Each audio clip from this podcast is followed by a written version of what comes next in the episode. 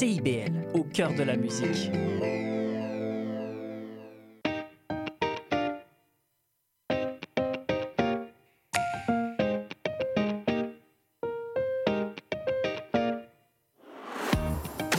animatrice de l'émission Au cœur de la famille qui se tient tous les mercredis à 19h sur les ondes de CIBL 101,5 FM. Alors, ce soir, ça me fait plaisir de vous accueillir sous ce froid hivernal bientôt. Écoutez, euh, je pense qu'on est tous un peu dans le confort de notre foyer. Et aujourd'hui, on va aborder un thème, un beau thème, un thème qui s'intitule L'arrivée du premier bébé. Et oui, quelle belle aventure qui attend les gens, en fait, les familles, les couples qui vont accueillir leur premier bébé sous peu. Euh, c'est un moment rempli de surprises. Et puis ce soir aussi, on a une invitée toute spéciale. On a la chance d'accueillir d'ici quelques minutes Dr Michel Abou-Khalil, médecin de famille à la clinique Praxis, qui est spécialisé en suivi de grossesse. C'est-tu beau, ça?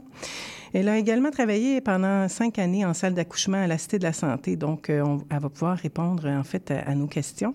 Et puis, euh, au menu, ce soir, on a deux parties. La première partie, c'est des petits conseils qui pourront vous être utiles pendant la grossesse et après l'accouchement.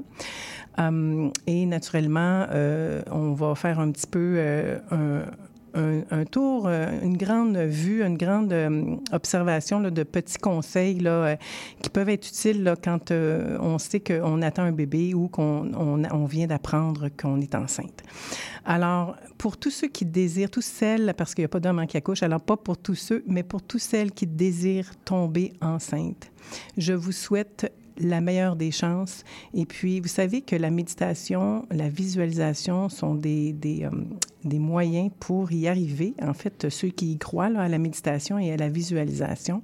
Alors, mesdames, pas de pression. Prenez soin de vous et vous allez voir, tout va arriver à point. Alors, l'univers va vous envoyer un beau petit bébé.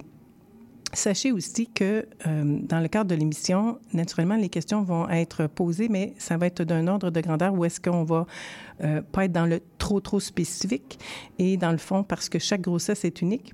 Puis, euh, naturellement, il y a des généralités, mais parfois aussi, il faut mieux questionner son médecin, qui est le médecin de famille de la future maman. Et puis, euh, naturellement, euh, si vous sentez qu'il y a quelque chose qui tourne pas rond, écoutez votre intuition. Puis, n'hésitez pas à appeler. Là, dites-vous pas, je remets ça dans deux, trois jours. S'il y a quelque chose là, que vous ressentez là, qui est pas comme d'habitude, n'hésitez pas à appeler votre médecin. Et puis, naturellement, euh, je vous dis, c'est très important de suivre les recommandations de votre médecin euh, et d'aller à tous les rendez-vous qui vous sont euh, donnés parce qu'il ne faut pas minimiser ça. Il faut prendre au sérieux les grossesses. Et puis, naturellement, si on veut aussi minimiser les probabilités d'avoir des complications. Alors, aussi, dans le fond, ce, qui, est, qui est intéressant aussi à à, noter que c'est euh, aujourd'hui, dans le cadre du travail, euh, peu importe le nombre de rendez-vous, euh, les, les avantages nous permettent de quitter le travail à maintes reprises pour, dans le fond, aller au suivi de grossesse. Et puis, les responsabilités parentales commencent dès le début que le bébé se forme dans le ventre. Donc, lorsqu'on devient euh, qu'on apprend qu'on est enceinte. Euh, naturellement, on va en parler tantôt, euh, la consommation d'alcool et toutes les choses qu'il faut faire pour éviter des complications. c'est, on commence à être parent dès les premiers jours où on sait qu'on est enceinte. Alors, et aussi quand on devient parent, on revoit nos priorités, on relève des nouveaux défis, puis eh il y a une nouvelle vie qui est remplie de mille et un questionnements, puis d'émotions. Euh, alors, écoutez, ça fait partie euh, du lot. Puis, pour les futures mamans, euh, je sais qu'il y a des mamans aussi qui, euh, qui, sont super heureuses de tomber enceinte, mais vient aussi dans, des fois dans les premiers jours ou dans les premières semaines un niveau d'anxiété euh, qui est élevé, soit par rapport à leur situation, leur condition médicale, soit à la pression des gens de l'entourage ou de la société ou l'idée de penser à la conciliation travail-famille et tout. Écoutez, un jour à la fois, et puis tout le monde réussit, tout le monde fait de son mieux, tous les parents font de leur mieux. Puis, euh, mettez-vous pas une pression euh, de la part des autres ni à vous-même. Et puis, accueillez cet enfant là en toute sérénité. Puis, je sais aussi que des fois, les couples, ils, ont, ils vivent un certain stress, ils ont leur lot d'inquiétude parce qu'ils font face à l'inconnu. Et euh, après ma barre, ben c'est pas mauvais aussi d'avoir un certain niveau de conscience puis de, de, savoir qu'il y a des responsabilités qui vont venir. Alors ça, c'est d'être, euh, tu sais, être deux pas en avant. Mais euh, on est loin du temps des filles de Caleb, là, où est-ce que les parents se questionnaient pas trop tant que ça. Là. Dans le fond, il n'y avait pas de stress et on, on, tombe enceinte et on accouche. Donc, je pense que la société s'en met un petit peu trop sur les épaules. Alors, mesdames, c'est ça, si vous désirez avoir fondé une famille, euh, il faut pas prendre le lot ou les peurs des autres personnes. Il faut juste accueillir ce moment-là, puis vivre, parce que ça arrive qu'une fois, euh, en fait, je veux dire, euh, quand vous allez accoucher, là, vous tombez enceinte, vous portez le bébé et puis ensuite vous accouchez. Donc, profitez de cette belle grossesse-là. Puis après ça, ben, je vous en souhaite plusieurs. Et puis, ne vous en faites pas, tout va bien aller. Naturellement, aussi, ce que je voulais faire aussi, le pont avec le fait que euh, des fois, les parents, ils se disent euh, est-ce que je vais être à la hauteur et tout ça? Puis je me dis écoutez, dans ma vie, j'ai jamais rencontré un parent qui désirait être un mauvais parent. Alors, naturellement, chaque parent fait de son mieux. Tous les parents veulent être de bons parents. C'est juste que je dois avouer que certains parents partent pas avec le même coffre à outils puisqu'ils ont vécu leur bagage, en fait, du, passé ou l'éducation qu'ils ont, reçue est différent euh, comparativement à d'autres. Mais euh, vous savez, des fois, ça, on relève les défis d'une, d'une certaine façon et puis on fait de notre mieux quand on est parent. Puis c'est merveilleux. C'est une belle, belle, belle aventure. Il faut regarder vers l'avant, se faire confiance. Euh, un point, c'est tout. Et puis, euh, moi, je sais, je me rappelle quand, quand je suis, quand j'ai appris que j'étais tombée enceinte, en fait, que je suis tombée enceinte, j'étais super heureuse, mon conjoint aussi. Puis là, je me suis acheté 12 000 livres euh, pour lire. Et puis, ben finalement, on dit toujours, il n'y a pas de mode d'emploi à être parent. Et puis, c'est donc vrai. Alors, on a beau avoir lu, lu, lu. Et puis, quand on arrive dans l'action, bien, des fois, on se questionne. Et puis, c'est tout à fait normal de se questionner. On a des gens de notre entourage qu'on peut appeler pour savoir est-ce que ça, ça se passe comme ça est-ce que ça devrait se passer de cette façon? Euh, et puis, euh, on a quand même des ressources et des professionnels aussi qui peuvent nous aider si notre entourage n'est euh, pas disponible ou que c'est un petit peu plus compliqué que, que prévu. Alors, et puis, naturellement, moi, je vous dirais, d'entrée de jeu, je vois de plus en plus de, mamans, euh, de jeunes mamans des fois qui, euh, qui répondent, je l'ai vu euh, quelques fois sous mes yeux, là, qui répondent aux, parents qui veulent, bienveillants, qui veulent donner des conseils aux futures mamans. et puis là, je vois ces jeunes dames, ça peut être aussi plus vieilles, là, c'est pas grave, mais je veux dire, qui sont plus ou moins ouvertes aux conseils des autres. Je vois comme une espèce de fermeture, alors qu'on devrait être ouvert quand les gens nous partagent des choses, de les accueillir parce que dans votre entourage, les gens vont vous donner mille et un conseils, en particulier la mère et la, mère de la future maman. C'est tout à fait normal. L'intention est toujours bonne, l'intention est toujours pure. Et pourquoi pas écouter et remercier cette personne qui veut nous aider et nous donner mille et un conseils. Donc, euh, et vous allez tout au long de votre grossesse, là, les gens vont vous parler de leur expérience, de leur haut et de leur bas. Euh, des fois, on retient aussi, ah oui, je me rappelle, une amie me parlait de ça il y a deux, trois mois, je vis la même chose, telle chose. Je me souviens, moi, ma, fille, elle avait des croupes. C'est, en fait un hockey là, où là, je me demandais qu'est-ce qui se passait. Puis euh, je dis, c'est, ça, ça semble pas être un hockey. Est-ce qu'elle respire bien? Et finalement, euh, j'ai appelé ma sœur qui m'a qui a répondu dans le fond à ma question, qui a dit oui, oui, ça peut arriver. Donc, euh, je j'étais plus trop inquiète là. Mais des fois, c'est des petites choses comme ça. On veut juste avoir plus d'informations parce qu'on n'est pas tous des spécialistes ou des médecins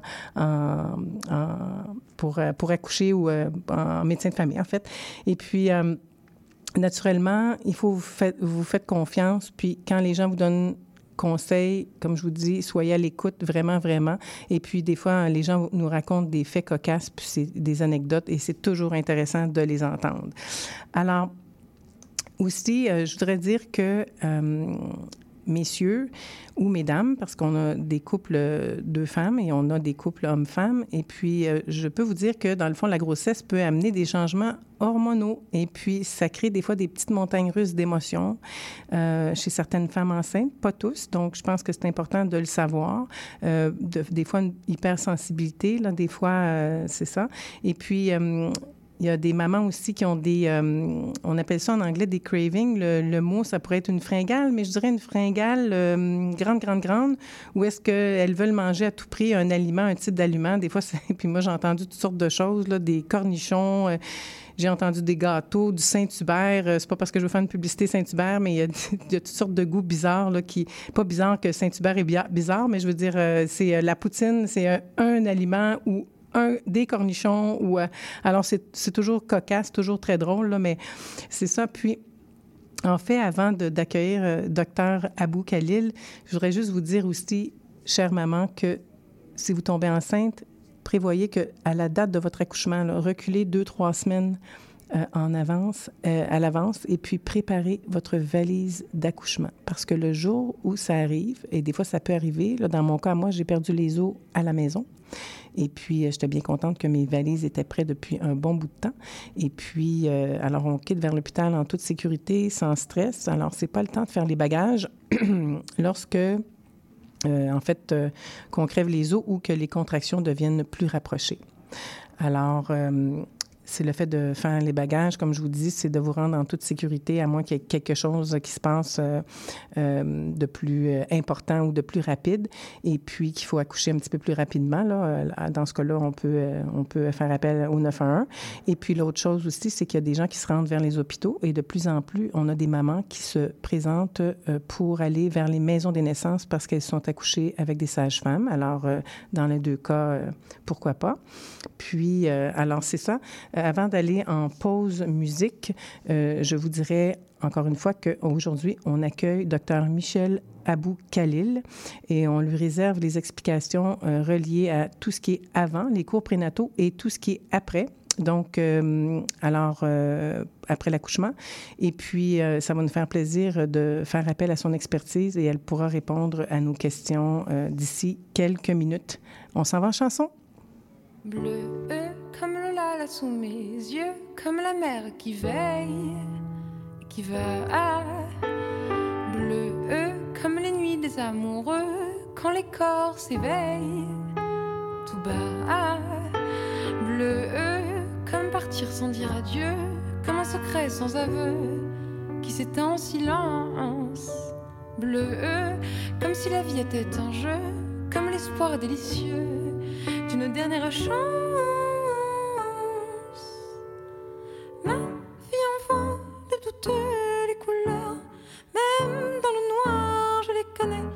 Mais au bout du compte, une seule vraiment compte, c'est la couleur de l'amour. C'est la couleur rouge comme de lèvres qui bougent, comme de fièvre qui brûle et qui éclate rouge comme une danse andalouse, comme des gestes qui hurlent, écarlate, rouge comme les mots qui s'affirment, qui dégoulinent, comme on te la colère, rouge comme les coups qui s'impriment, comme les larmes qui se dessinent, quand tout va de travers. Ma fille enfant de toutes les couleurs, même dans le noir, je les connais par cœur, mais au bout du compte, une seule vraiment compte, c'est la couleur de l'amour. C'est la couleur vert, comme tout ce qui pousse en terre, comme un homme qui cache sa vraie nature. Rose, comme une odeur qui se dépose, comme un air qui passe et qui dure. Gris, comme un petit air de nostalgie dans mon cœur qui se souvient et qui pleut. Jaune, comme un été, comme un royaume, comme un soleil monochrome dans les cieux. Ah.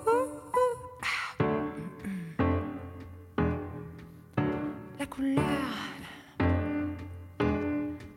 Oh, bout du compte, une seule, vraiment compte, c'est la couleur de l'amour. C'est la couleur de l'amour. C'est la couleur de l'amour. Alors, on était avec Nash pour la chanson La couleur de l'amour. Alors, bonsoir, docteur Michel Abou Khalil. On est super heureux de vous accueillir en studio ce soir. Bonsoir Chantal, merci beaucoup de m'avoir invitée. Oui. C'est ma première fois en ondes radio, donc j'espère bien faire ça ce soir. Oui, ça va bien, ça va bien se passer, ça va bien se passer.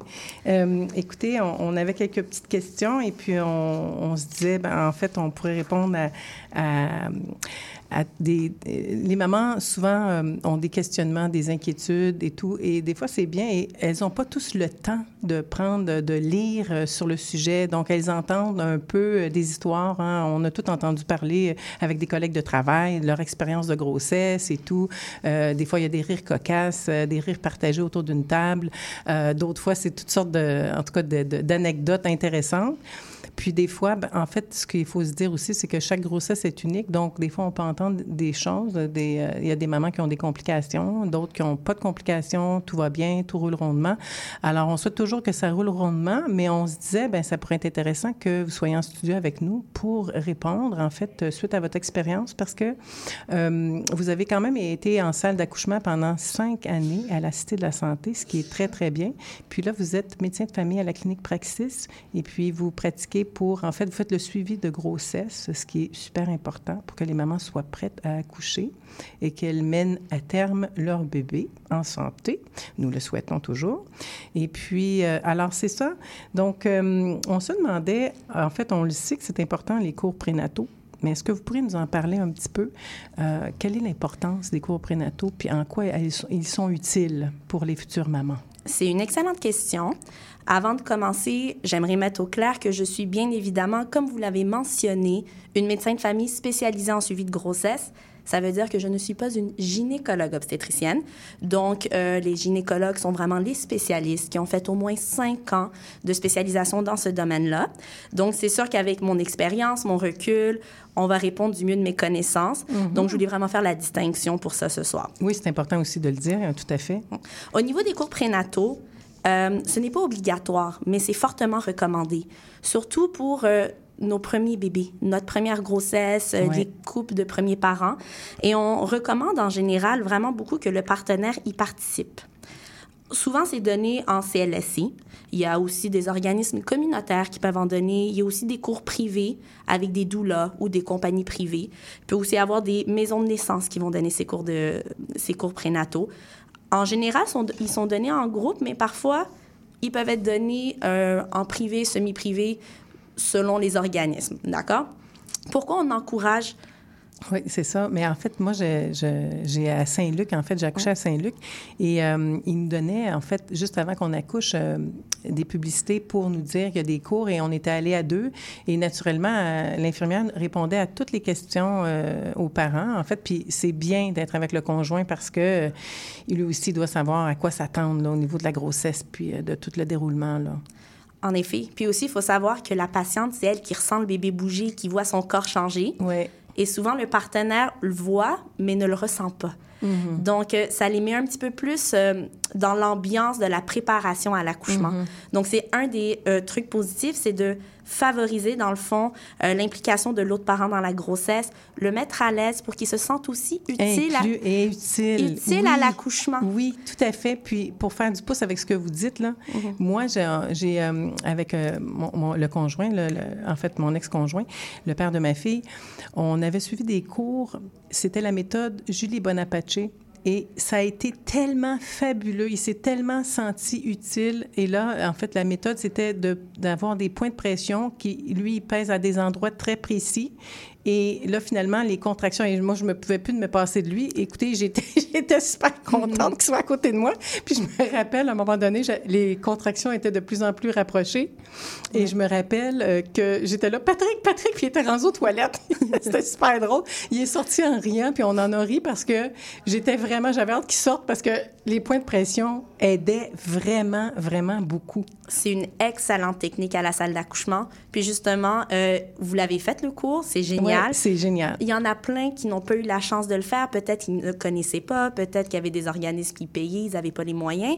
Euh, que moi-même, j'ai dû leur montrer les points de pression à la salle d'accouchement, puis on voyait à quel point, à ce moment-là, le partenaire se sentait impliqué et utile. Oui, tout à fait. De savoir quoi faire.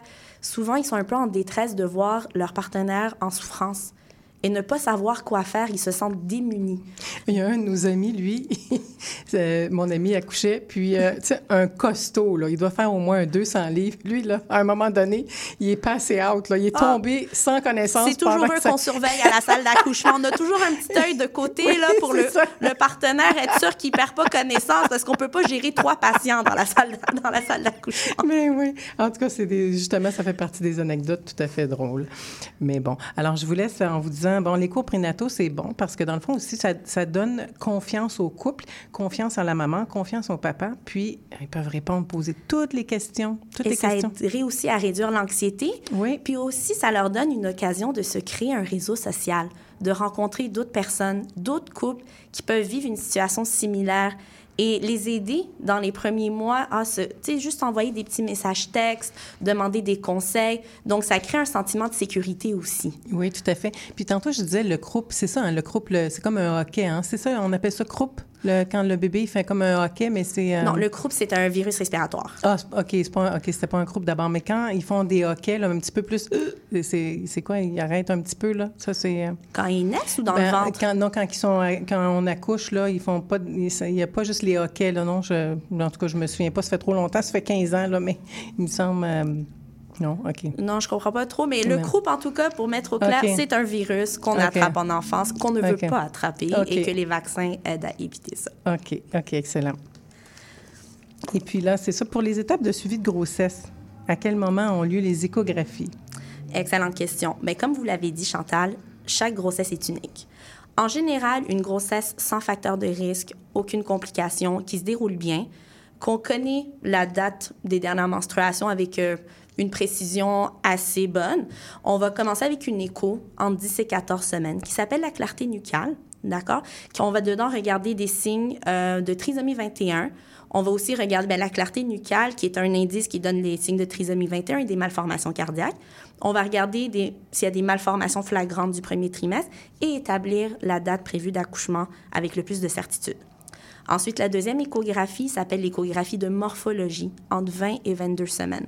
À ce moment-là, on regarde, si on ne le sait pas déjà et si les parents le veulent, le sexe du bébé. On va aussi regarder s'il y a des malformations encore et on va regarder le placenta, comment qui est placé, situé. En fait, on veut savoir si le placenta est dans le chemin de l'accouchement, s'il est mal placé dans le fond. Là, les autres échographies, ben là, c'est vraiment du cas par cas. Donc, une patiente qui vient dans mon bureau, qu'elle ne sait pas du tout quand est-ce que c'était ses dernières menstruations, pas certaine, très elle n'a pas noté ça, elle n'a pas vraiment fait un suivi de son cycle menstruel. Là, on peut demander une écho de datation un petit peu plus précoce. Oui, puis c'est pas tout le monde qui prend. Moi, je, je me rappelle pas d'avoir pris mes, mes, règles là, par écrit. Là. C'est pas, pas mais parfois, on a une bonne idée, mais il y en a qui arrivent, elles ont des cycles vraiment irréguliers, euh, leur menstruation varie de mois en mois. Donc, on va aller avec une écho de datation pour voir d'abord elle est à combien de semaines, puis on va quand même faire la clarté nucale en 10 et 14 semaines, qui est super importante. Après, au troisième trimestre ou même au deuxième trimestre, ben là, s'il y a des complications de grossesse qui se sont installées ou qui se sont développées, alors là, à ce moment-là, on va rajouter des échographies de croissance pour voir comment le fœtus grandit, grossit, s'il y a des implications au niveau de, de la croissance et du bien-être fœtal. Ah, c'est bien. Mais en fait, euh, c'est le fun aussi quand le papa y est, parce qu'il euh, peut voir aussi, parce que c'est pas concret hein, dans la tête d'un papa, là, surtout le, la, première expérience, là, tant qu'il voit pas le bébé, là, il, voit le ventre euh, grossir, mais c'est beaucoup plus concret pour le papa quand il assiste. C'est touchant aussi, c'est des beaux moments. C'est exactement ça. Souvent, je vois des papas commencer à pleurer ah dès que le bébé oh sort, parce que ça se concrétise à ce moment-là, qu'il y a vraiment un bébé qui est arrivé. Oui, exactement. C'est vraiment génial que les papas soient là. C'est des beaux moments. Alors, on conseille aux papas ou, aux copines, parce que... Hein, le partenaire ou la partenaire. le partenaire ou la partenaire euh, d'être là toutes les deux si c'est possible. Et qu'est-ce qu'on entend par le diabète de grossesse? Qu'est-ce que en fait, qu'est-ce qui est important là, si... Euh, Alors, le diabète de grossesse est une complication de grossesse qu'il faut vraiment surveiller. C'est une augmentation anormale du taux de sucre dans le sang de la patiente enceinte qui survient à cause de la grossesse. Dans le fond, euh, c'est à cause des changements hormonaux de la grossesse qui le déclenchent. Pourquoi c'est important de le suivre? Parce qu'il y a des complications pour le bébé, puis aussi des complications pour la maman. Donc, euh, au niveau du bébé, si on a un diabète qui n'est pas contrôlé ou pas bien contrôlé, à ce moment-là, on peut avoir un bébé qui va naître beaucoup plus gros que la moyenne. Alors, imaginez-vous un bébé plus gros, faut qu'il passe à travers un bassin au moment de l'accouchement. Donc, il y a, soit il passe pas du tout, alors là, on finit en césarienne parce qu'il n'y arrive pas à passer, ou à ce moment-là, il passe difficilement. Alors là, la tête sort, mais l'épaule reste bloquée derrière l'os du pubis. Ce qu'on appelle en termes médicaux une dystocie des épaules, qui est une urgence médicale on veut régler la dystocie rapidement parce que ça peut amener une souffrance au bébé, voire même de la mort dans des cas très extrêmes et rares. D'accord? Parfois aussi, qu'on essaie de déloger l'épaule, ben là, à ce moment-là, ça peut faire des petites blessures au bras euh, qu'on appelle une paralysie du plexus brachial qui, en général, se résout dans les mois spontanément, mais parfois, il faut que l'enfant aille faire de la physiothérapie euh, dans certains petits cas, euh, dans des centres spécialisés comme au CHU de Sainte-Justine. Et ça, est-ce qu'il faut que la, physiothérapie soit faite très, très en bas âge, là, à la naissance ou un petit peu plus tard? En général, on regarde quand le bébé est né, on le voit, qu'il y a une paralysie du plexus brachial. Si au bout de 24 heures au congé, le bras s'est normalisé, comme la plupart des cas, pas forcément, mais si on voit qu'il reste un petit déficit, en général, à ce moment-là, là, on va aller vraiment impliquer la physiothérapie rapidement. C'est sûr que mes collègues pédiatres sont mieux outillés, du mieux de mes connaissances, c'est vraiment plus ça la prise en charge. Ah, intéressant. Intéressant à savoir. Donc, si vous, êtes, si vous avez un diabète de grossesse, écoutez les recommandations de votre médecin religieusement parce que vraiment, euh, ça peut euh, occasionner les problèmes que vous venez de mentionner. Et puis, euh, l'autre chose, ben, il faut prendre ça au sérieux. Et là, dans le fond aussi, au niveau alimentaire, les mamans doivent, j'imagine, avoir des propositions. Comment ça... Donc, on commence en général avec un ajustement de la diète, on contrôle notre apport de glucides, on se pique à peu près quatre fois par jour. On le oh, note. quand même. Donc, les mamans qui ont le diabète de grossesse, il faut qu'ils se piquent quatre fois par jour. Oui, il faut qu'ils prennent leur taux de glycémie. OK, avec la même machine qui est faite pour les... Exactement, que pour les diabétiques réguliers. Note les valeurs. Euh, moi, je peux parler pour la Cité de la Santé. On a vraiment un centre de diabète qui suit ces patientes-là. En général, dans chaque centre, il y a vraiment un, un service qui s'occupe de ça.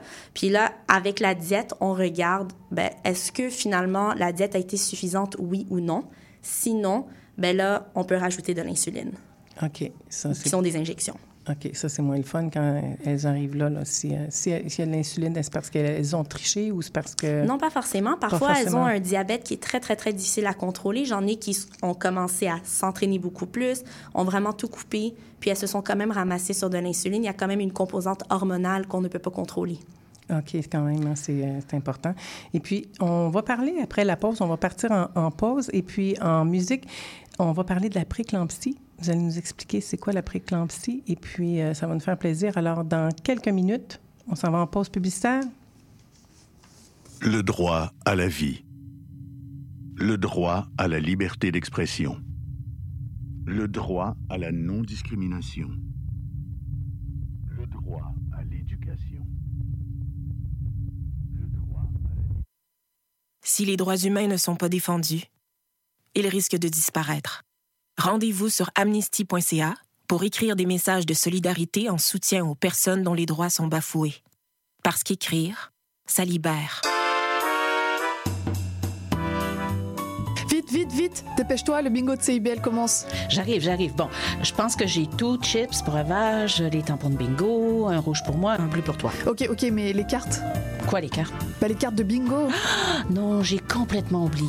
Les cartes de jeu de bingo de CIBL sont disponibles dans un point de vente près de chez vous. Consultez la liste sur notre site web au CIBL1015.com sous l'onglet Bingo de CIBL. Et venez jouer avec nous tous les dimanches dès 16h et invitez vos amis. Et surtout, pour jouer au bingo de CIBL, n'oubliez pas d'acheter vos cartes.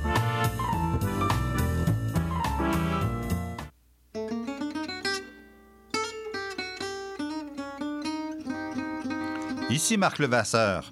Je vous invite à faire la connaissance de musiciens et de musiciennes passionnés avec les héritiers et les héritières de Django Reinhardt qui nous dévoilent leur vision du monde telle qu'elle et qu'elle l'expriment à travers leurs instruments. Cette musique, le jazz malouche, on l'entend un peu partout à Montréal et on vous propose de la découvrir à coup d'interviews et de performances en direct. Django et compagnie, c'est ce mercredi à 20h. Nous sommes votre rendez-vous de la fin de semaine. En compagnie de nos collaborateurs, on vous informe, divertit et on vous joue le meilleur du hip-hop, afro et rap. Votre dose de bonheur radio électrisant et contagieux. Samedi dès 11h, c'est Chadamar FM sur CIVL 1015 Montréal. 1015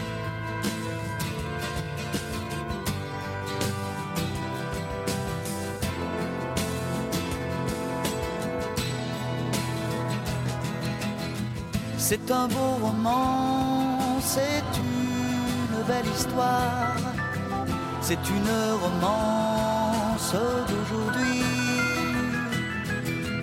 Il rentrait chez lui là-haut vers le brouillard. Elle descendait dans le midi, le midi. Ils se sont trouvés au bord du chemin sur l'autoroute des vacances. C'était sans doute un jour de chance. Ils avaient le ciel à portée de main, un cadeau de la Providence. Alors pourquoi penser au lendemain?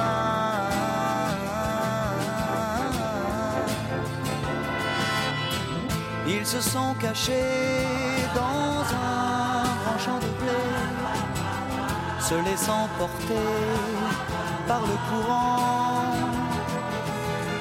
se sont racontés leur vie qui commençait.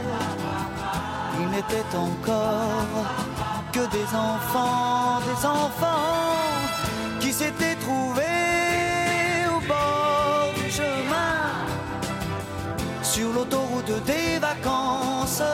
C'était sans doute un jour de chance qui cueillirent le ciel au creux de leurs mains, comme on cueille la providence, refusant de penser au lendemain.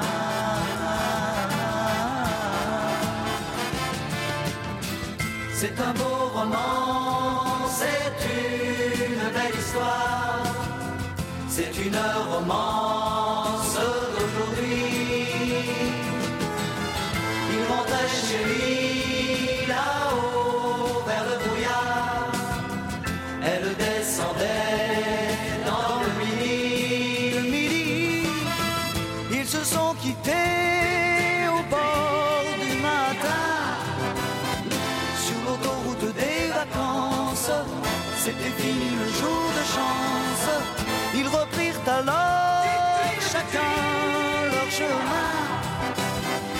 saluèrent la Providence en se faisant un signe de la main.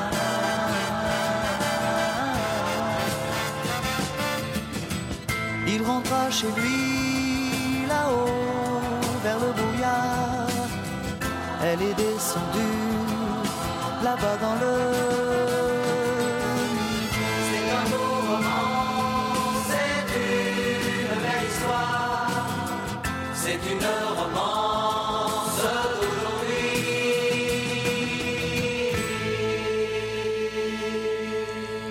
Alors, on était avec Michel Fugain, une belle histoire. Alors, on est maintenant, on vous rappelle que le bingo CIBL, alors soyez des nôtres tous les dimanches en ondes de, au 101,5. Alors, chaque semaine, on vous rappelle qu'il y a 2500 dollars à gagner en prix. Et puis, naturellement, pour euh, y participer, vous vous rendez sur le site Internet de CIBL au www.cibl1015.com. Et puis, naturellement, vous allez sous le bingo, sous l'onglet, pardonnez-moi, sous l'onglet bingo de CIBL et vous allez trouver les différents points de vente euh, les plus près de chez vous vont vous permettre de vous procurer un livret de cartes de bingo. Et naturellement, on a juste à se syntoniser une minute ou deux avant l'émission. Et puis, on y est de 16h à 17h. Alors, bonne chance, chers auditeurs. Je vous souhaite de gagner, surtout à la veille de Noël. C'est toujours intéressant d'avoir euh, un petit peu plus de sous qui n'étaient pas prévus pour se permettre de se gâter, de passer du bon temps ou d'offrir de beaux présents euh, aux, aux gens que l'on aime. Et puis, on revient, je vous rappelle, avec docteur Madame Michelle Abou Khalil, qui est naturellement euh, spécialisée en suivi de grossesse. C'est un médecin de famille qui a travaillé cinq années à la Cité de la Santé en salle d'accouchement. Et puis aujourd'hui, elle travaille à la clinique Praxis et puis elle fait du suivi de grossesse. Et puis, euh, naturellement, euh, on a eu l'occasion de, parler de ses expériences cette semaine, de belles petites anecdotes. Et puis, euh, naturellement, ce soir, elle est là pour parler de... Elle a parlé en premier lieu des cours prénataux et maintenant, on continue avec quelques questions qu'on a pour elle. Et on était rendu à la question de préclampsie. Alors, qu'est-ce qu'une préclampsie? C'est une excellente question. Une prééclampsie est une autre complication de grossesse euh, qu'il faut vraiment surveiller de près aussi. Donc, il s'agit d'une pression artérielle qui est anormalement élevée. Si c'est juste ça, on appelle ça une hypertension de grossesse. Par contre, la différence avec la prééclampsie, c'est que c'est accompagné d'un mauvais fonctionnement de certains organes. Donc, on estime que la prééclampsie touche 1 à 2 des femmes enceintes sur le territoire du Québec. Est-ce qu'il faut qu'il y ait eu une hérédité euh, quelconque ou non? La prééclampsie, c'est pas quelque chose qui... Euh, peu, mais souvent les facteurs de risque, c'est être très, très, très jeune, être dans la branche d'âge un petit peu plus élevée, euh, l'IMC augmenté, euh, ne jamais avoir eu d'enfant, donc un premier, une première grossesse, Mm-hmm. ou avoir un nouveau conjoint. Donc, on a eu des enfants avec quelqu'un d'autre, et là, finalement, on refait notre vie avec quelqu'un d'autre et avoir une nouvelle grossesse avec cette personne-là. Et aussi, avoir du diabète de grossesse peut augmenter le risque. Donc, il y a des facteurs de risque. Et le fait d'en avoir déjà fait une durant une grossesse augmente bien évidemment les chances d'en refaire une autre. OK, de donc la dans ce cas prééclampsie. Et là, dans ce cas-là, quand une, une patiente est atteinte, qu'en fait, elle a eu une première grossesse avec une prééclampsie, vous la suivez de près, j'imagine, le sachant que elle a on les suit eu... près. On peut commencer de l'aspirine pour prévenir. Donc, ça diminue le risque de développer de l'hypertension de grossesse ou de la prééclampsie. Et après, on les suit de proche parfois et on suit la pression artérielle, on refait les prises de sang, on s'assure euh, de regarder. Puis là, si on voit qu'il y a un petit signe précurseur, là, à ce moment-là, euh, elles sont suivies en clinique de grossesse à risque élevé. OK. Et est-ce que le risque aussi, là, c'est pour la maman et le bébé ou Les une deux. et la- les deux? Les deux. Et qu'est-ce que- quel effet ça a sur le bébé? Est-ce que lui aussi, sa- ses palpitations sont plus élevées ou c'est d'autres complications qui peuvent arriver là, sans que ça soit... Alors, la prééclampsie, son problème sur euh, le bébé, c'est que ça vient jouer sur l'efficacité du placenta. Donc, comment qu'il fonctionne. Alors, le placenta, pour ceux qui ne le savent pas, c'est l'organe qui s'occupe des échanges entre la mère et le bébé dans le ventre. Donc, c'est ça qui amène les nutriments, l'oxygène au bébé et qui permet d'éliminer les toxines du bébé que la mère va euh, sortir de ses voies à elle. Euh, donc, c'est un organe hyper important. Tout à fait. Et là, la prééclampsie peut venir jouer justement sur la circulation des nutriments dans le placenta et donc causer un ralentissement de la croissance du bébé qu'on appelle un retard de croissance. OK, quand même. C'est pas négligeable. C'est pas négligeable. Ça peut être... euh, C'est important, en fait, euh, effectivement. Ça peut aussi amener des décollements prématurés du placenta. Donc, euh, dans une grossesse, un accouchement normal, le bébé sort en premier. Par la suite, le placenta se décolle et s'expulse de façon, en général, spontanément par la suite. Parfois, il peut arriver que le placenta se décolle de façon prématurée pendant que le bébé est encore dans le ventre. Donc, ça fait des saignements et ça aussi, ça peut venir jouer sur les échanges, ce qui peut mener dans, des cas très extrêmes à une mort de bébé si c'est pas pris en charge ou si c'est un décollement fulgurant. OK, quand même. hein. Alors, il faut être vraiment à l'affût et suivre ces, ces, euh, ces suivis de grossesse, là, les faire euh, très, euh, être assidus dans ces rendez-vous et pas les reporter parce que de plus en plus, il y a des mamans, ils sont super occupés, ils ont des responsabilités, des fois au travail, qui sont assez grandes. Et puis, des fois, c'est ça, il ne faut pas reporter les. les, Mais c'est beaucoup de suivi de grossesse. Quand on a Ouais. une complication, c'est Ouais. si on a notre gynécologue. Mais en fait, ça dépend vraiment bien sûr des centres. Si Mhm. on a notre sage-femme, notre infirmière praticienne spécialisée, dépendamment du professionnel. Là, on a notre professionnel régulier. Après, les suivis de clinique de grossesse à risque. Après, on peut avoir des monitorings à chaque semaine pour regarder le cœur du bébé à la fin de la grossesse, des prises de sang. Ça commence à en faire beaucoup. Oui, mais quand même, hein, effectivement. Euh, et puis moi, je, je vous comptais cette semaine, j'ai été chanceuse finalement. J'ai eu une super belle grossesse. Là, j'avais de l'énergie, j'aurais lavé ma maison, j'aurais tout fait. Même les trois premiers mois, je n'étais pas fatiguée. J'étais vraiment une des chanceuses. Puis on parlait de ça, là. Ouais. J'avais des maux de dos. Bien, finalement, j'en avais pas. Ça, c'est assez spécial. D'habitude, Ouais, c'est le contraire. C'est le contraire d'habitude. J'ai été surprise même- quand vous m'avez dit ça. puis même, le, le- je faisais un petit peu d'acidité, j'en faisais même plus, alors que d'habitude, les mamans font de l'hyperacidité ou un petit peu plus, en fait, des reflux. Là. Puis moi, c'est le contraire. Donc, je me suis dit, mon Dieu, c'est parce que j'attendais ce petit bébé-là, où il y avait quelque chose de su- super merveilleux. Donc, euh, Wow, et une puis grossesse euh, vraiment qui allait très bien, oui, alors. Oui, très, très bien. Pas de complications. Une belle grossesse. J'en ai eu quatre comme ça. Là, vraiment, là, je vous dis, euh, wow. Puis, euh, justement, parlant de ça, pour se donner plus de chance, hein, parce que ça, c'est important, tu sais, euh, d'être euh, le sport, là, comment c'est important, ou le plein air, ou toutes ces choses-là, d'être zen aussi, là, mais les sports. Quel type de sport que l'on peut pratiquer? Et ça, c'est très important d'entendre ce que vous allez dire, parce que des fois, on peut être casse-cou, mais c'est important de, Alors, tout d'abord, le sport en grossesse, c'est oui, oui, oui, sauf c'est une contre-indication de grossesse qu'il faut écouter, que votre professionnel vous dit, puis vous empêche de faire du sport. Si vous avez une grossesse sans problématique ou sans contre-indication, le sport, c'est oui, oui, oui. Mais en, mais en même temps, je sais que moi, j'aurais pas osé, je faisais du snowboard, j'aurais pas osé Ah, faire oui. du snowboard. Alors Donc, là, il faut de la que- planche, euh, la Oui. planche à neige, là, je pense pas que ça aurait été, euh, c'est ça. En effet. Alors, quand on veut faire du sport en grossesse, c'est sûr qu'il faut éviter tout ce qui est sport à risque de chute, du snowboard, des sports... Mhm. Du ski, de, Du ski patin, alpin. du patin aussi, j'imagine, ou du patin lentement, on peut peut-être aller. On euh, peut patiner ouais, lentement, mais ça. je veux dire, si vous me dites que vous euh, avez tendance à faire du patinage rapide euh, dans des forêts ou est-ce que vous êtes à risque de tomber, là, c'est un Ouais, problème. Ouais, tout à Euh, fait. tout ce qui est contact physique, donc des personnes qui, euh, par exemple, font du judo entre personnes, Ah c'est un tout à exemple fait, classique. Évidemment, évidemment. Puis aussi, ce que je, je remarquais aussi, euh, bon, quand j'ai- j'étais directrice d'école, j'avais des, des, des enseignantes qui étaient enceintes. Puis des fois, ils allaient reconduire euh, leur groupe au gymnase. Et là, c'est important, les ballons peuvent... euh, peuvent des fois, il peut aussi avoir une maman qui a d'autres enfants, hein, parce que c'est pas tout reçoit un premier- ballon sur qui le reçoit un ballon, c'est un ballon de basketball, ou un ballon de même volleyball ou des choses comme ça, ça peut euh, blesser. Là, en fait, euh, ça peut, euh, il peut avoir des complications là après avoir reçu un ballon là au C'est ventre. quand même un trauma sur le ventre. Oui, c'est pour ça aussi qu'il y a des, il y a des euh, employés, des fois, de, de domaine de l'éducation qui sont retirés parce qu'ils ont des classes où est-ce que c'est à risque là, de coûts euh, que les En jeunes effet. peuvent. euh, donc, euh, ça aussi. il Avec faut le prendre- programme euh. Maternité sans danger de la CNESST. ex- Exact, exact. Donc, ce qu'on va vraiment encourager chez nos femmes enceintes, c'est de la marche rapide, de l'elliptique, de la natation, vélo stationnaire.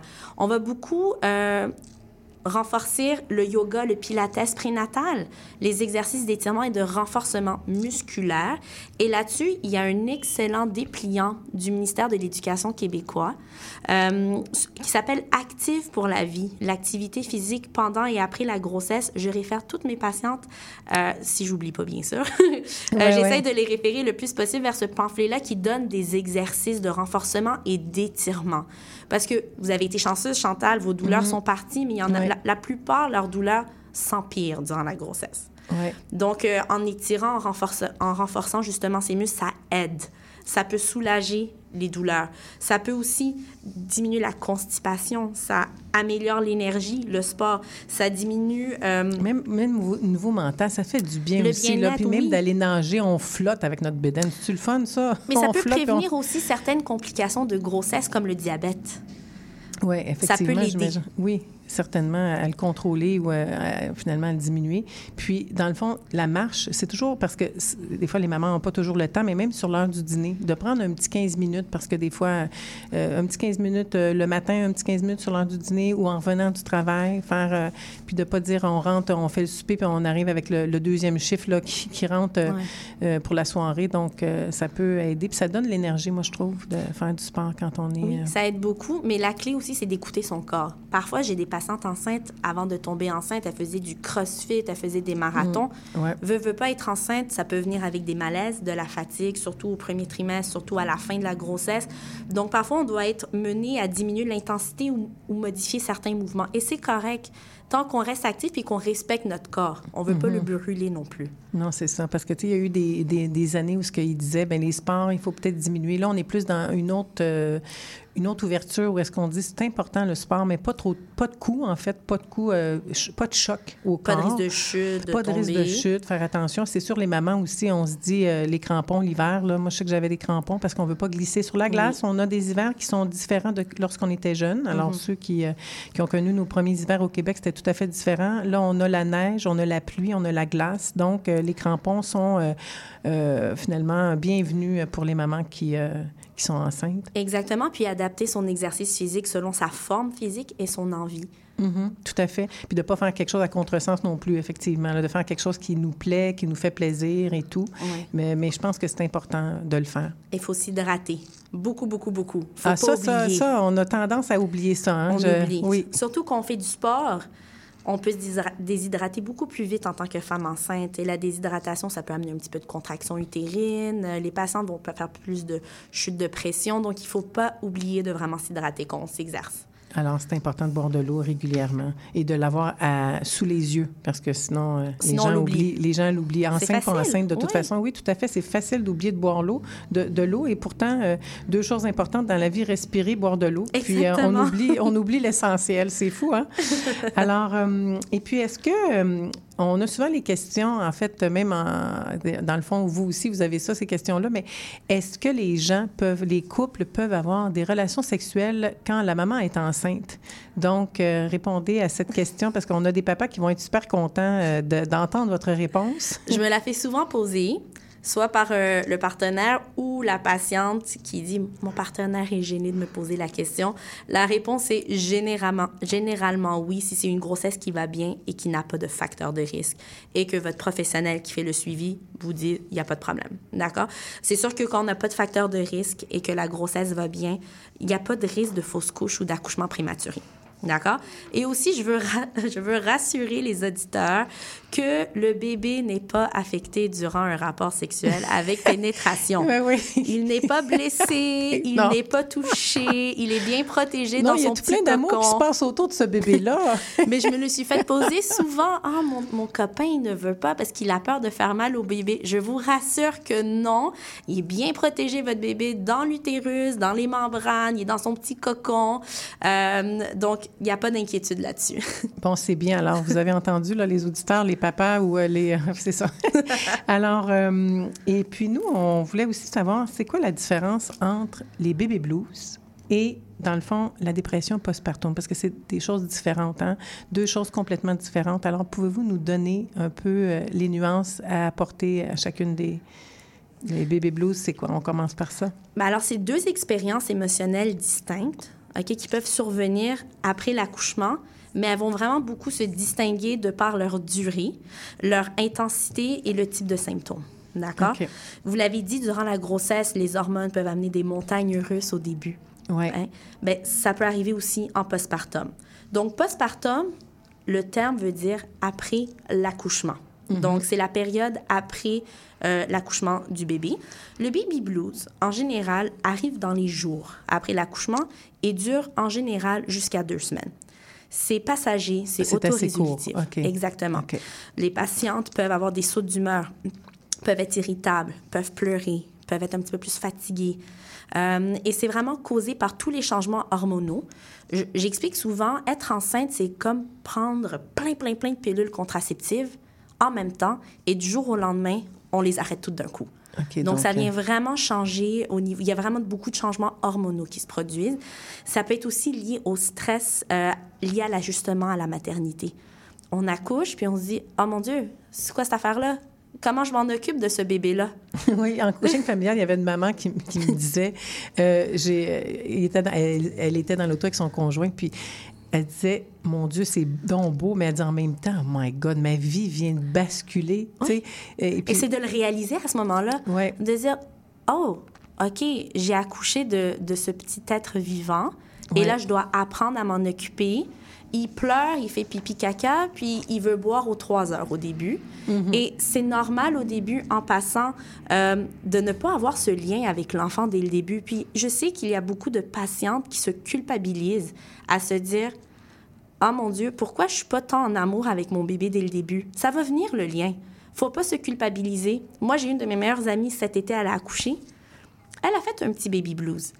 Elle avait mal, elle avait eu des déchirures au niveau du périnée. Elle disait que chaque mouvement, elle devait faire attention et calculer les mouvements tellement qu'elle souffrait. En plus, l'allaitement était difficile. En plus, elle comprenait pas qu'est-ce qui se passait. Puis je lui ai dit, inquiète-toi pas si pour l'instant, t'es pas encore 100% en amour avec ton bébé. Il y en a, le bébé sort, ils sont complètement en amour avec leur bébé. Il y en a que ça peut prendre quelques semaines. Et c'est correct. Et il faut pas se sentir coupable. Ça fait pas de vous une moins bonne mère. Ça fait de vous une mère qui apprend à vivre avec un nouvel enfant. Fait que c'est vraiment un sujet tabou et j'ai beaucoup de patientes qui n'osent pas en parler Ouais, et qui non, se sentent coupables et qui sentent qu'elles sont seules, mais vous n'êtes pas seule là-dedans.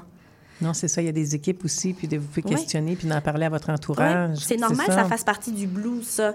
Puis aussi le manque de sommeil. Souvent, les patientes accouchent la nuit. OK? Euh, j'ai pas les statistiques, je les connais pas, mais il y en a beaucoup qui accouchent la nuit. Donc là, on dort pas. Et là, après, il faut allaiter, si on veut allaiter ou donner le biberon, aux trois heures. Donc, d'un jour, on, dormait quand même quelques, plusieurs heures par nuit à oh, j'ai un sommeil interrompu. Ça aussi, ça participe au baby blues. Oui, oui, tout à fait, parce que c'est vrai, c'est vrai que ça peut durer aussi quelques mois. hein. De toute façon, le, le bébé se réveille et c'est pas, euh, c'est, on se lève. Hein? Alors, euh, allons-y. Et le- la nuit est courte, euh, entrecoupée. Et là, tu croises les doigts qu'il va faire ses nuits rapidement. Oui, ça arrive là, pas quand, tout le quand temps. le bébé puis le bébé commence à faire ses nuits, on est sûr qu'on a pris pour acquis. Oh, il fait ses nuits puis whoop, il Oups, redescend. Ouais, régression. Oui. Et là, ils, ils viennent me voir dans mon bureau. Qu'est-ce que je fais? Je suis comme, oh, je vous comprends. Non, c'est ça, tout à fait. Mais là, la différence avec la dépression postpartum, Mm-hmm. OK? Euh, c'est vraiment des symptômes qui vont être plus intenses, marqués. Une tristesse qui va aller en, agra- en, en augmentation, euh, l'irritabilité en augmentation et des symptômes qui vont perdurer plus que deux semaines. Et là, là, la dépression postpartum, ça, ça nécessite une attention professionnelle. OK. Donc, une psychothérapie, euh, dans le fond, euh, mesdames, si euh, vous ressentez là, pendant quelques semaines, en fait, une première semaine, deuxième semaine, ça va moins bien, est-ce qu'elle devrait tout de suite aller chercher des professionnels ou... Ben, en général, le baby blues, elles vont aller mieux par elles-mêmes, ça va se résoudre. Mais si ça devient de pire en pire, l'humeur se détériore de plus en plus, on est de plus en plus fatigué, on perd intérêt à tout. Par exemple, j'étais quelqu'un qui aimait écouter de la musique. Du jour au lendemain, je veux plus rien entendre de la musique, ça m'intéresse plus, par exemple. Des changements d'appétit, on n'a plus faim, ou on mange excessivement, au contraire. Euh, parfois, ça peut aller à, à des idées de vouloir se faire du mal, et même de vouloir faire du mal à notre enfant. Là, c'est là qu'il faut se dire, Ouf, il y il a faut aller quelque chercher chose. Ouais, il y a quelque tout à chose. fait. Et Ouais. pour euh, les Puis même aussi, les, ouais. les, euh, les, euh, les mamans, là, il faut que vous sachiez là, que si le bébé pleure et puis que vous êtes fatigué ou quoi que ce soit, votre conjoint peut prendre la relève. Et puis, si un des deux parents, il sent là, que, ouf, la patience n'est pas là, prenez une marche dehors. Moi, je disais ça, là, des fois, allez prendre une marche dehors. Puis au papa ou à la maman là, qui, sont, qui est fatigué, juste euh, naturellement, il y a un, un adulte à l'intérieur, mais s'il y a quelque chose, vous mettez votre bébé en sécurité dans sa bassinette, euh, prenez quelques minutes, une petite pause, et puis repartez euh, chercher votre bébé. Parce qu'on veut que- éviter à se ramasser à un syndrome du bébé secoué. c'est ça. Et ça, ça peut toucher n'importe qui. Ouais. N'importe quelle euh, classe euh, monétaire. Tu peux être la personne la plus riche ou la personne qui a Ouais. un salaire moyen. N'importe quelle profession, ça peut Mhm. affecter n'importe quel humain. Oui, puis je me rappelle Ouais. l'an passé, là, on s'en parlait cette semaine, là, je me rappelle de la dame, là, c'est-tu, en tout cas il y a quelques mois, là, qui euh, venait d'accoucher, là, puis euh, avec son camion, elle s'est balancée dans la rivière là, avec son bébé, tout ça. Je trouvais donc ça triste, j'avais de la peine pour elle. Je me disais, mon Dieu, est-ce qu'elle vit ça, une dépression postpartum? En tout cas, bref, euh, c'est, bien triste, là, dans- aller chercher de l'aide tout de suite. 100%. Appelez, appelez vos proches. Si, Oui. si vous n'avez pas, je ne sais pas, le, le temps, les moyens, ou vous avez, vous craignez, appelez des gens de votre entourage euh, dont vous êtes à l'aise, partagez, puis les gens vont venir en, en- en secours. hein. Ils vont Oui. venir vous supporter, puis surtout les mamans qui ont vécu l'expérience, là, euh, tout à fait. Là, moi, j'étais bien contente de répondre aux questions, là, des fois, de mon entourage là, qui était plus jeune, euh, qui, qui venait d'accoucher, puis dire, ben, fais-toi-en pas, il y a telle étape, ou même l'allaitement, parce que moi, j'ai allaité, j'ai adoré mon expérience d'allaitement, j'ai donc aimé ça. Puis là, la- la- dans le fond, la maman me demande, c'est normal, telle, telle chose? Oui, tout à fait, c'est normal. Puis il y a des marraines d'allaitement, ceux qui veulent allaiter, puis ceux qui veulent pas allaiter aussi, on respecte ça. C'est, le choix de chacun, chacune des mamans. Puis ça, c'est important de, de Moi, j'ai toujours respecté les mamans qui me disaient, moi, je suis pas faite pour l'allaitement. Il faut respecter les opinions puis les choix de chaque personne. Puis je sais qu'il y a eu, euh, à un moment donné, tu sais, de- de- une, une incitation, dans le fond, au milieu médical, de, de pousser les mamans à l'allaitement. Mais moi, je vous dis, ben, écoutez, respectez ce que votre cœur vous dit. Il faut pas aller à contresens parce que, bon, euh, tout ça, là, mais écoutez, euh, et c'est ça. Donc, euh, merci d'avoir expliqué la nuance entre le baby blues puis la dépression postpartum. Et puis là, si on y allait avec euh, le syndrome de mort subite du nourrisson, on a tout entendu parler de ça. Moi, je me souviens que ça, moi, ça m'inquiétait. Je me disais, mon Dieu, est-ce que c'est correct? Puis je me souviens que je mettais pas de couverte. Je mettais une petite tuque puis des petites mitaines à ma fille avec une petite... genre- Parce que je voulais être sûre qu'il n'y ait pas de couverte puis qu'il n'y ait pas de... autour de sa bassinette, dans sa bassinette. Et écoutez, là, je prenais toutes les précautions. Puis, euh, ben, finalement, tout s'est bien passé, là. Mais euh, c'est ça. Oui. Alors, qu'est-ce que vous proposez euh, pour avoir des facteurs de protection puis les facteurs de risque là, sont... Si je reviens juste euh, brièvement à la dépression postpartum, pour toutes nos auditrices qui se reconnaissent dans ces symptômes-là, vous l'avez dit, Chantal, n'hésitez pas à aller chercher de l'aide. Vous avez toujours le 811, Info Social. Ouais. OK? Info Santé, le CLSC de votre région, le professionnel qui a fait votre suivi euh, de grossesse, même votre médecin de famille, un psychologue. N'attendez pas parce que c'est trop tabou encore en 2023. Il y en a beaucoup qui, qui, qui se sentent mal d'en parler, mais il faudrait pas. Il faut enlever ce Ah non, tabou-là. mon Dieu, non. Ah non, faut, faut pas du tout, du tout, du tout. Là, écoutez, là, non. Euh, il faut aller chercher euh, l'aide, euh, le support, puis l'entourage est toujours là aussi. Alors, pour la mort subite du nourrisson, euh, il y en avait euh, pas mal au Québec. Puis, euh, à la fin des années 90, au début des années 2000, euh, on a commencé à faire beaucoup de prévention à ce sujet-là. Donc, dans le fond, ça touche un bébé sur mille au Canada. C'est quoi une mort subite, un syndrome de mort subite du nourrisson? C'est une mort inattendue d'un bébé. Donc, un bébé qui était en bonne santé, qui s'endort et cesse de respirer sans cause médicale apparente. Faites pas peur aux mamans, là. On veut pas décourager les auditeurs. On veut pas vous décourager, mais on veut vous sensibiliser. Oui, tout à fait. Parce qu'on peut, on peut avoir des mesures proactives pour diminuer ce risque. Mhm, Et il y a des fait. facteurs de risque aussi. Il faut en tenir compte. Mhm. Ils en parlent beaucoup à l'hôpital, mais à l'hôpital, on est bombardé d'informations en tant que maman qui vient d'accoucher, à gauche, à droite, et on peut oublier certains éléments. Donc, euh, dans les facteurs de risque, le plus gros, c'est de dormir sur le ventre. Le bébé doit dormir sur le dos tout le temps, dès qu'il est né. Exposition au tabac durant la grossesse et après la naissance. Ça, le monde qui fume dans la maison ou même la patiente qui fume. Donc, cette exposition-là augmente ce risque. Et se retrouver, le bébé, la tête euh, complètement recouverte par des couvertures ou autres produits de literie. OK, On on, veut a 30 éviter ça. secondes. en- excusez, il faut que... oui, Ouais. on y va. Il nous reste un petit 30 secondes. Alors, mais, euh, en fait, euh, pour l'alcoolisme fœtal aussi, est-ce que vous voulez euh, juste aborder aussi, en fait, quand les mamans apprennent qu'elles sont enceintes, zéro alcool, zéro, zéro, zéro, est-ce que vous pouvez parler de, des conséquences de... Ben Alors, ce qu'on sait, c'est que l'alcool, le, le placenta ne filtre pas l'alcool. Fait que ça va dans la circulation du bébé. Et les connaissances scientifiques actuelles ne permettent pas de déterminer la quantité d'alcool qu'il est possible de consommer sans risque pour le bébé. Et dans le fond, c'est un seuil. On ne sait pas c'est quoi le seuil qui est considéré sécuritaire ou non. Et on ne sait pas si ce seuil varie d'une patiente à l'autre. Tout ce qu'on sait, c'est que le placenta laisse passer l'alcool, peu importe le type d'alcool, que ce soit de la bière, que ce soit de la vodka ou que ce soit du vin, ils ont toutes le même effet. D'accord? Et on sait que plus la quantité est augmentée, plus il y a de risques de dommages pour le bébé, surtout le cerveau, qui est l'organe le plus sensible Et à l'exposition. c'est très important, effectivement. Donc, de ne pas consommer de l'alcool. C'est ce que votre... C'est ce que En vous- fait, euh, c'est tolérance zéro euh, qu'on qu'on dit aux Même pas une gorgée, parce qu'il y a des mythes qui disent même pas un verre, même pas un demi-verre ou une gorgée, idéalement, là. Selon les données apprenez- actuelles, C'est ça. c'est ça qui est recommandé. Exactement. Écoutez, merci beaucoup d'être passé à notre émission, docteur Michel Khalil, Abou Khalil. Écoutez, ce fut un plaisir de vous recevoir à CIBL. Et puis, vous êtes bienvenue pour une prochaine émission. On aura certainement un autre thème à traiter et on vous invitera avec grand plaisir. Merci beaucoup. Merci beaucoup de m'avoir invité. Bonne Merci. soirée. Bonne soirée à tous. Alors, je vous embrasse, chers auditeurs, et on se voit la semaine prochaine avec M. Jean-François Magloire, VP à la Banque nationale du Canada, qui viendra nous donner des conseils pour le budget de famille. Alors, naturellement, c'est pas pour présenter les produits de BNC, mais plutôt de nous donner plein de petits trucs pour économiser avant l'arrivée des fêtes. Alors, je vous embrasse. Bisous, bisous. À la semaine prochaine.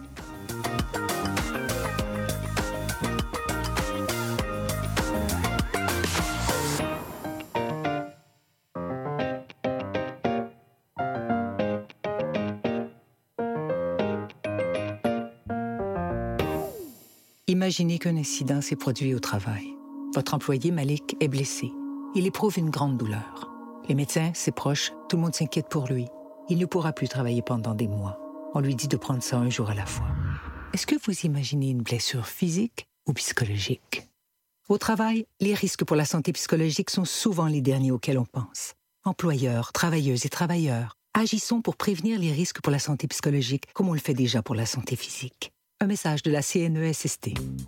Courant d'air, c'est l'émission qui plonge chaque semaine dans un courant musical fascinant, ses origines, ses meilleures chansons et ses artistes. Joignez-vous à moi, Sophie Chartier et mes invités les vendredis à 20h30 sur les ondes de CIBL 101.5 pour un voyage de musique et de découverte. Qu'est-ce que tu fais mardi soir? J'écoute Lire et délire. Tu connais? Non, c'est quoi? Lire et délire, c'est l'émission culturelle la plus déjantée de CIBL.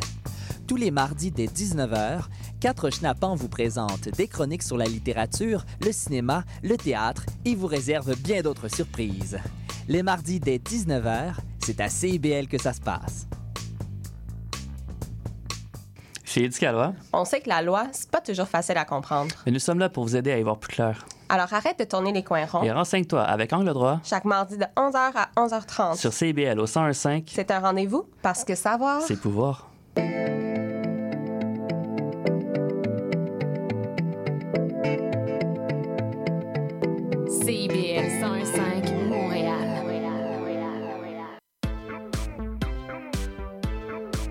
CIBL, au cœur de la culture.